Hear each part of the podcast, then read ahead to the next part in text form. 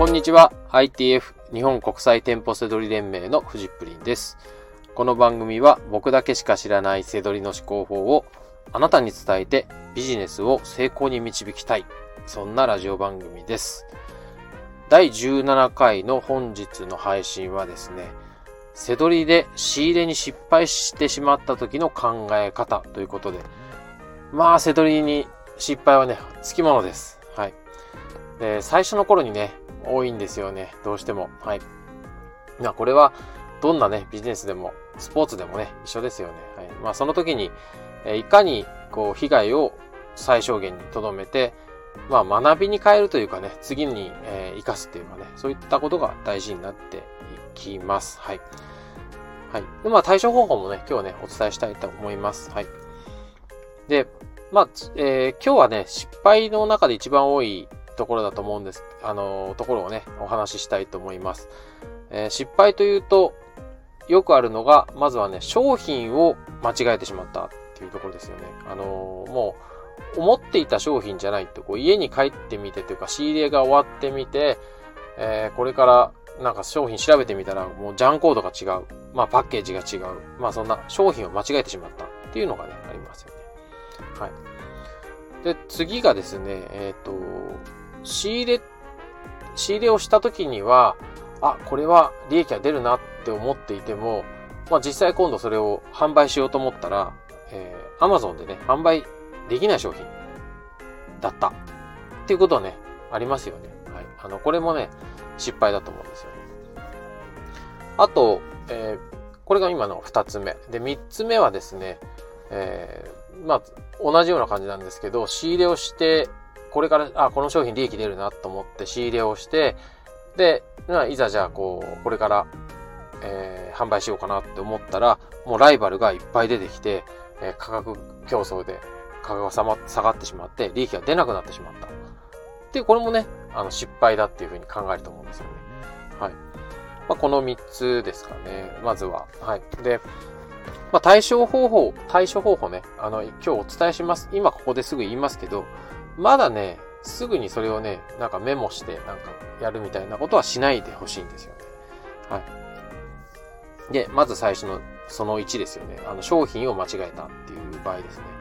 で、商品を間違えた場合は、結構お店は返品に応じてくれます。はい。思っていた商品と違いましたっていうね。はい。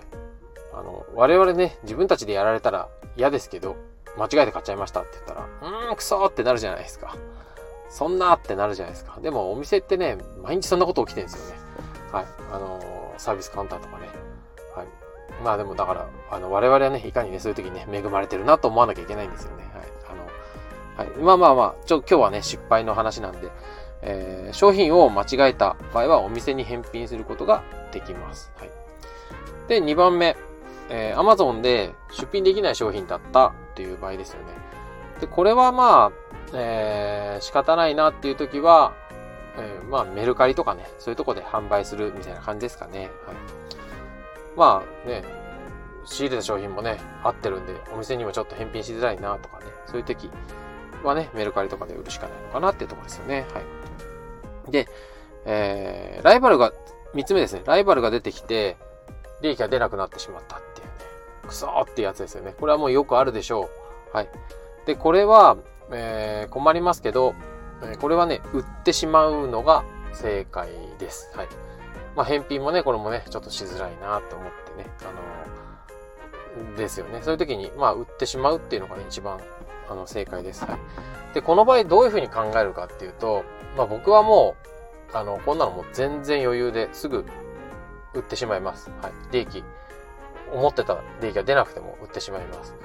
で、こういう時はね、下を見るとか、上を見るとか下を見るは良くないって言いますけど、こういう時は他のね、あの、ビジネスと比べますで、飲食店とか、あの、賞味期限があるようなものとか、生物とかね、扱ってる商売だったら、仕入れを間違えたらね、もう価値はゼロですよ。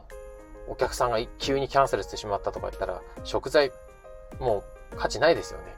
で、そういう時に、我々のビジネスは、あの、販売価格下がっても、な、それなりに返ってくるじゃないですか。はい。まあ、ね、最初、5000円で仕入れて、ね、例えば3000円利益が出るはずだったっていうのが、うわーなんかこう、ライバルが出て利益、ね、3000円利益出るはずだったのが利益なくなっちゃったって言っても、まあ仕入れた金額ぐらいとか、まあそれがね、赤字の場合もありますよ。それね、4000しか返ってこないとか。それでも4000とか返ってくるわけなんで、あんまりここはね、そんなにこう、まあ、せどりはこういうのも付き物かな、みたいな感じで、ライバルが出てきた場合はもう売ってしまうっていうことで、資金を回収して、もう次の、次のいい商品にまた投資すればいいわけですから。はい。で、またね、そこ、それを増やせばいいわけですから、っていうふうに考えますね。はい。まあ、今ね、3つの対処法を言いましたね。はい。で、えー、まあ商品はね、本当は全部返品しようと思ったら返品もできるんですよ。はい。えー、間違えただけじゃなくて、こう、ね、実は Amazon で出品できなかったとか、ライバルが出てきて、価値が、あのー、利益が取れなくなったとかっていうのも、あ、すいません、これ間違えて買ってしまったんで返品しますってこともできます。はい。ただね、あの、今言ったものっていうのは、なんかこう、まだ信じないでくださいって言ったんですけど、あの、なんでそんな言い方をしたかっていうと、こう、本当に背取りをちゃんとビジネスとしてやろうと考えた時には、そういったなんか返品とかっていうのも、あの、もう必ず返品とかっていう風に考えないでほしいんですよね。こう、背取り能ですよね。背取りでちゃんと利益を出して、えー、背取りで儲けていく、背取りで稼いでいくって考えたら、背取り能ではですね、トータルで利益を考えてほしいんですよ。お小遣い稼ぎとかだったら確かにね、ね、なんか仕入れた商品の利、あの、代金ね、損するとかって思ったら嫌だから返品しに行くとか、いいかもしれないですけど、もうビジネスとしてだったらトータルで考えてほしいです。はい。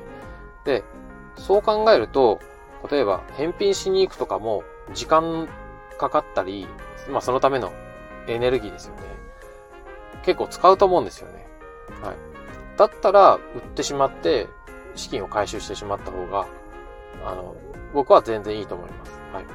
どっちみち他の商品は一緒に Amazon の倉庫に送ってしまって販売するわけなんで、まあその商品がね、例えばライバルが出てきてしまって利益がちょっと下がってしまったとか、下手したら赤字だって言っても、資金はある程度回収できるわけなんで、他の商品と一緒に出品してしまって売ってしまう。で、資金を回収する。っていうんで、いいと思うんですよね。そしたらそんなにえっと、残念ではあるんですけど、あのー、エネルギー使わないじゃないですか。こう、時間も使わないじゃないですか。なので、まあ、そんな風に考えます。こう、せどりは1日頑張れば、こう、数万円の利益とか出せるわけじゃないですか。こう、ね、金額で実際言うと、まあ、ね、2、3万円の利益から5万円、ね、下手したら10万円とか、下手したらじゃないですね。いい時は10万円とか、ね、の利益が見込めるわけですよ。まあその時に、あの、その中でね、1時間の返品のために使ってしまって、なんか時間も取られて疲れてしまって、その、ね、一番大事な仕入れに影響が出てしまうっていうのがね、実はもったいないんですよね。はい。なので、まあ、こう、背取り脳で考えるっていう場合は、えー、そういったこう、返品のところもしっかり、えー、トータルで考えてほしいので、まあ、えー、背取りの基本は仕入れです。仕入れが一番クリエイティブな作業で、利益を生む作業なんですよね。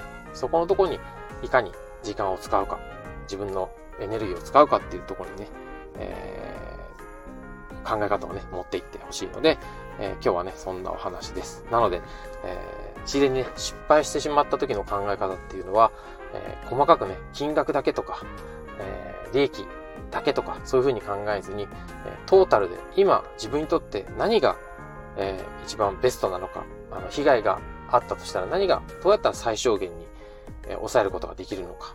で、そんな風にね、考えるといいと思います。はい。ということで、今日は、えー、瀬戸りのね、仕入れに失敗した時の考え方についてお伝えしてみました。はい。えー、最後までご視聴いただきましてありがとうございました。バイバーイ。